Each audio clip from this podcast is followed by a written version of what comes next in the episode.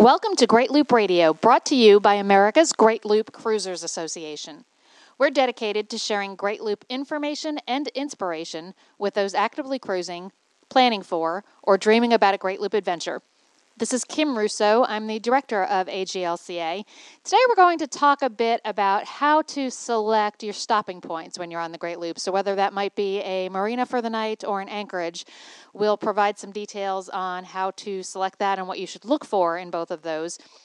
This is a particularly um, salient point right now as we have some loopers out there who are dealing with the COVID 19 restrictions and trying to make sure they're safe along the way. So we'll talk about that a little bit um, as a general topic, but also how it might apply to those who are out there cruising right now. Before we start, I do want to take a moment to recognize and thank our Admiral sponsors who support AGLCA at the highest level. They are Beneteau, Curtis Stokes and Associates, Dog River Marina, PassageMaker Trawler Fest, Skipper Bob Publications, and Waterway Guide Media. As always, we encourage our listeners to support these businesses that support the Great Loop. And speaking of sponsors, our, our guest today is um, one of our sponsors, Jeremy Dann, is actually one the founder and CEO of Untold Horizons LLC. They are voyage planning advisors, and uh, Jeremy is going to help us with this topic today. He's got an extensive boating resume. So, Jeremy, welcome, and why don't you go ahead and, and tell our listeners about yourself and about your boating experiences? Yeah, well, thanks for having me, Kim. Uh, yeah, so uh, as you said, you know, I'm the, the owner and, and, and, operator of Untold Horizon. Um, and we're a voyage planning service where professional mariners prepare uh, in-depth voyage plans for recreational boaters to help them get to their destination safely. So uh, I, I, grew up in Connecticut in a non-boating family, but uh, when I was a kid, you know, I went to a wooden boat building camp, and that kind of unraveled this whole uh, boating uh, thing for me. Uh, I ended up going to a high school in New Haven, Connecticut, which specialized in maritime trades called the Sallin School. And that's where I learned how to sail. And from there, I would spend my summers as crew sailing vessels uh, in the area. Uh, I then attended Maine Maritime Academy, where I focused on traditional sailing vessels as well as commercial towing vessels. Uh, spent two years sailing uh, in doing blue water sailing as a as a instructor, uh, sailing in places like Bermuda, down the Caribbean, Hawaii, and Tahiti, and then went to work on tugboats uh, really all over the country. Um, started off towing oil rigs, uh, doing ship assist work, uh, and the the most recent company that I worked for, uh, oil barges and uh, bunker ships, meaning we, we, we bring barges alongside ships to refuel them and uh, been sailing as the captain there for uh, the last 18 months. And Jeremy, when you and I were kind of doing a pre-interview for this, you were talking about uh, the fact that you were working in, in New York Harbor when New York City went into lockdown because of COVID nineteen. So tell us a little bit about what that experience was like. Yeah, so I uh, we we generally work uh, in two week intervals, um, and so at the very start of my two weeks, uh, in New York. Um, the the city really started getting COVID nineteen. Uh, they hadn't shut down the city yet, but uh, people were really panicking, uh, just like everywhere else. Grocery stores were absolutely mobbed. Um, you know, we've got a pretty big fleet in New York Harbor, um, and very. I mean, I think just about everybody couldn't get to the grocery stores because they were so full of people uh, trying to stock up and whatnot. So l- luckily for us, uh, we had a, a staff on the boat from the other crew that relieves us um, that we were able to use, and and they were able to uh, resupply food from their from their homes really, um, and bring them into New York City when they re- went to relieve us. But it was uh, it was really a, a nerve wracking experience because boat. We we stand six hour watches, so it was like twice a day. You wake up and you turn on the news, and it was like, all right, what's the damage report? Uh, and uh, listen on as the city slowly uh, shut down. And you know, there's it's it's a tricky tricky thing because you know we're we're dealing with bringing uh, these bunker barges, which are essentially like floating gas stations, alongside these ships to refuel them. Uh, trying to keep the supply chain going. So, yeah, definitely a challenging experience, Jeremy. And that's one of the reasons we decided to cover this topic right now. Um, and I know, and our listeners know if they've been paying attention, particularly to social media, there is a lot of controversy right now about whether anyone um, that's not part of an essential service should be trying to move a boat. And we're not here to weigh in on that either way. What we are encouraging our members to do is shelter in place. And for some, if they're living aboard, shelter in place may mean staying on the boat. Um, and it may mean right. if they're you know trying to get home or need to be home that they may be moving that boat but taking the same precautions i hope as those who are sheltering in place land based um, you know only going to mm. grocery stores when needed etc so we're going to try and stay out of the controversy of that because each captain really has to make sure that they're following whatever local travel restrictions and, and other restrictions are in place but we do know there are some circumstances where boats have to be on the move or need to be on the move so we're going to talk in general terms, right. um, but also see if we can apply that a little bit to what some of our members might be dealing with now. So first of all, in the general terms, um, you know, people who haven't boated for long periods of time may be a little bit unsure of how they should go about selecting their stops. And as you probably know by now, Jeremy, loopers tend to be a pretty social group. So sometimes Mm-hmm. People are, uh, you know, following others on where they should stop for the night based on where boats they've met are stopping. But not everyone's needs are necessarily the same in what works for them in a marina. So, talk a little bit about what factors people maybe should consider before selecting one, uh, because it does go way beyond the facility itself, right? Sure. Yeah. So, um, yeah, when it comes to when I when I when I am planning a trip, you know I'm looking at a general area to start out with rather than a specific spot. Um, but I'm looking to see if this general area can essentially provide all of the essential uh, things that a full service marina would. Because uh, obviously, being on doing a great loop, not every place has a full service marina. Um, so you know, you want to make sure that you can get fuel, water, trash taken care of, uh, power if you need it, get hauled out, uh, pump uh, pump out service, trying to make sure that all those uh, key things are available for the event you need it. Uh, but it's also important to take note of where your nearest hospital is, the nearest police station. Um, you want to have contact information for all of those places in case something were to happen. Um, whether and, and uh, your local Coast Guard contact information, uh, a, a, harbor master if that's available, um, those sorts of things. That way, if anything were to happen, or if you had questions about something, you could you could call them up um, and uh, get some information. Uh, but and you also want to take into account um, you know, certain marinas may not might be older. Uh, they might uh, not be offer as much protection from certain elements with winds out of certain directions. Um, so it's just something to keep in mind uh, as you're planning your trips. Mm-hmm. And I, I, think, particularly now, those are some interesting points because I don't think many of us, uh, loopers are generally a healthy group, and I don't think many of us really consider where the nearest hospital is when we're making yeah. those selections. And, you know, you may not be making the selection solely based on that, but knowing what the options are, particularly right now, is, is probably pretty important. So, some things to consider that some maybe don't. Um, what about, you know, there's differences besides protection um, from the elements. There's differences in the amenities at marinas. So, mm-hmm. Um, you know, how should someone go about really deciding what their cruising style is going to be and what might be important to them in a place to stop, particularly if they're thinking about spending multiple nights in the same place? Yeah, so um, as, far, as far as that goes, you know, it kind of kind of depends on your own what what you're personally looking for. If you're looking for uh, more luxurious things, and you know, you obviously want to you want to make sure. Like I know for me, if if I'm on a boat going somewhere, it's nice to if there's even like uh, showers or or uh, you know just washing facilities you could wash all your clothes that are that are, that are in good condition. And there, there's ways that you can uh, uh, find this information out. You know, I know Waterway Guide and uh, Navionics. They're all integrated with uh, Active Captain there, and people list reviews and that sort of thing.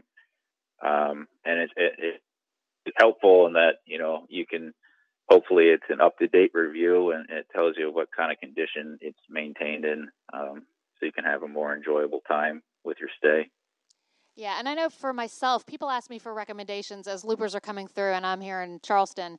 Um, loopers are always ask me for recommendations on what marina they should stay at at Charleston, and without more information on their needs and wants, that's an impossible question to right. answer.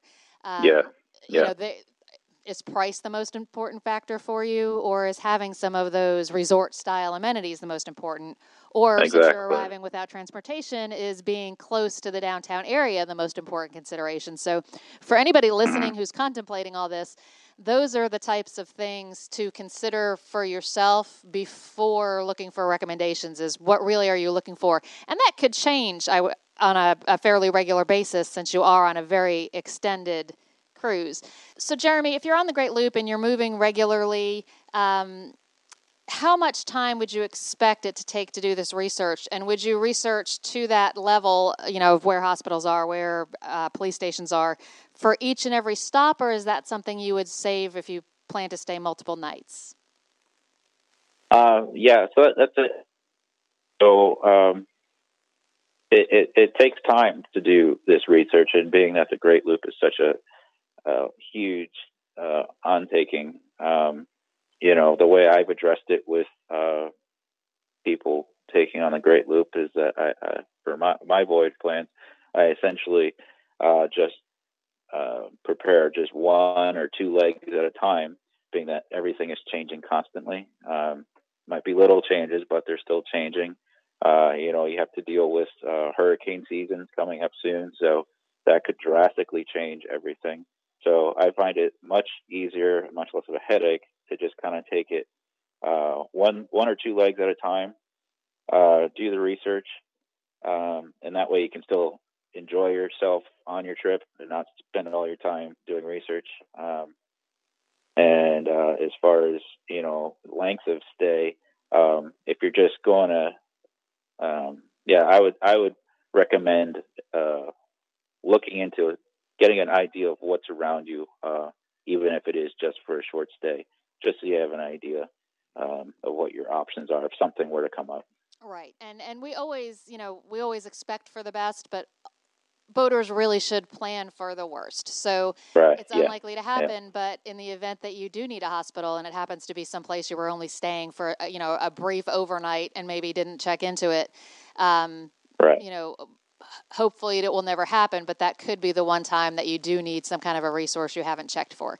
So, certainly some things to keep in mind. Um, so, moving a little bit to today's current environment with COVID 19, um, and you know, each state, sometimes each county, sometimes each city has different travel restrictions. Um, yeah. And that's causing different closures at marinas along the way. Um, so I know you're about to go back to work in New York Harbor, but if you were traveling by boat right now, Jeremy, Jeremy, what would be your, you know, are there additional steps you would take before leaving the dock to determine what that next stop should be? Um, yeah, you know, um, it's it's it's tough because uh, I mean, obviously, you want to make sure you pick out a place like like it, it's great what um, you've you've done with uh, Waterway Guide, where they they're listing what uh, marinas are still open and notes about who's taking transient boaters and that sort of thing. So that's very helpful, um, state by state. And um, so looking at that, you know, you could be like, all right, well, what's the what's a realistic goal for me to reach the next open marina uh, if I need a marina? Um, um, and if not, you could always just anchor uh, you, will have an idea of what's around in that area in case you need it. And uh, if anything happens, you can dip into uh, a marina and get ashore. Um, so it, you're really uh, having to take really double and triple check everything regularly to make sure that things aren't closing on you as you're on your way up there. Um, making actual contact with people over the phone at the marina, let them know that you're, hey, I'm coming. If something changes, please call me. you know. Yeah, uh, that's great advice. And yeah. Sure. Yeah, and uh, that's uh, what we're kind of seeing happening. And, and Waterway Guide, um, we helped them populate the original list. Um, but for those yeah. of you who haven't visited it, waterwayguide.com. If you just visit their main page, um, you there's a big red button right there on the homepage for COVID 19 marina statuses. And they are continuing to update that as changes come in. It's changing frequently. So, as Jeremy said, please be sure to call ahead if you are making the decision that you need to be on the move right now.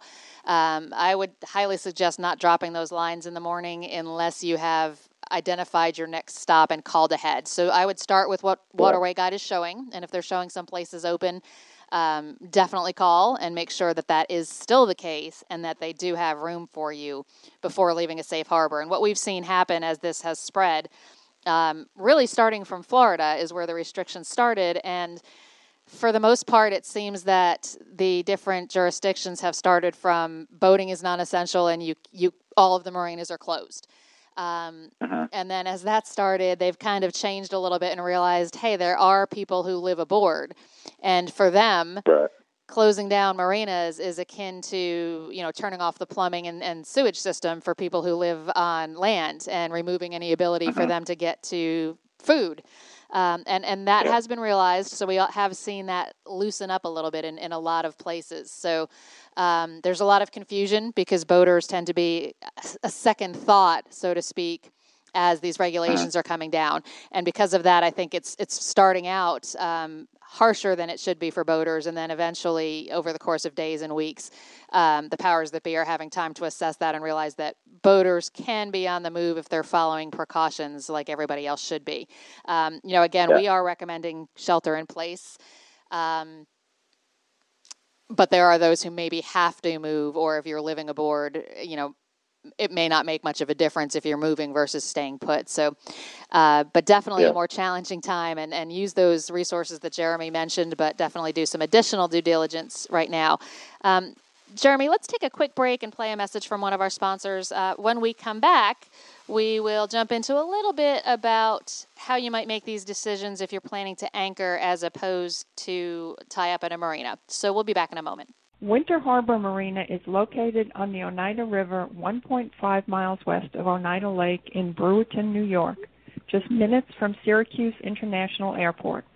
Winter Harbor offers the lowest diesel fuel and gas prices from New York City to Canada. If you find a lower posted documented price, they will match it. Their amenities include complimentary courtesy vehicle, 24 hour pay at the pump fueling, dockside water and cable TV, pristine bathrooms and showers, and emergency haul out service. For more information, call 315 676 9276 or visit www.winterharborllc.com. Winter Harbor is a proud commander sponsor of AGLCA. We're back on Great Loop Radio. My guest today is Jeremy Dann. He is the one of the founders um, and the operator of Untold Horizons LLC, which is a voyage planning advisor, and they are also sponsors of AGLCA. So we certainly appreciate that, Jeremy. Uh, we've been sharing a little bit about how to select where to make your nightly stops when you're on your great loops. So let's talk a little bit about anchoring because we are seeing more and more loopers who prefer to anchor, regardless of whether that's for the enjoyment of the solitude or whether that's because it's a very cost effective way to do the loop. Um, you know, we talked about looking for uh, resources about your stops, where you can find provisions, what uh, facilities are available, things like um, medical care how should you approach that if you're planning to anchor? Should you be searching for those same shoreside resources before you pick an anchorage? I think I think it's uh, I, I wouldn't determine an anchorage based on your shoreside options, um, but when when when you do decide to go anchor somewhere and you've got your spot picked out, I would uh, recommend just browsing around to see what is available uh, in the immediate area, just so you have an idea.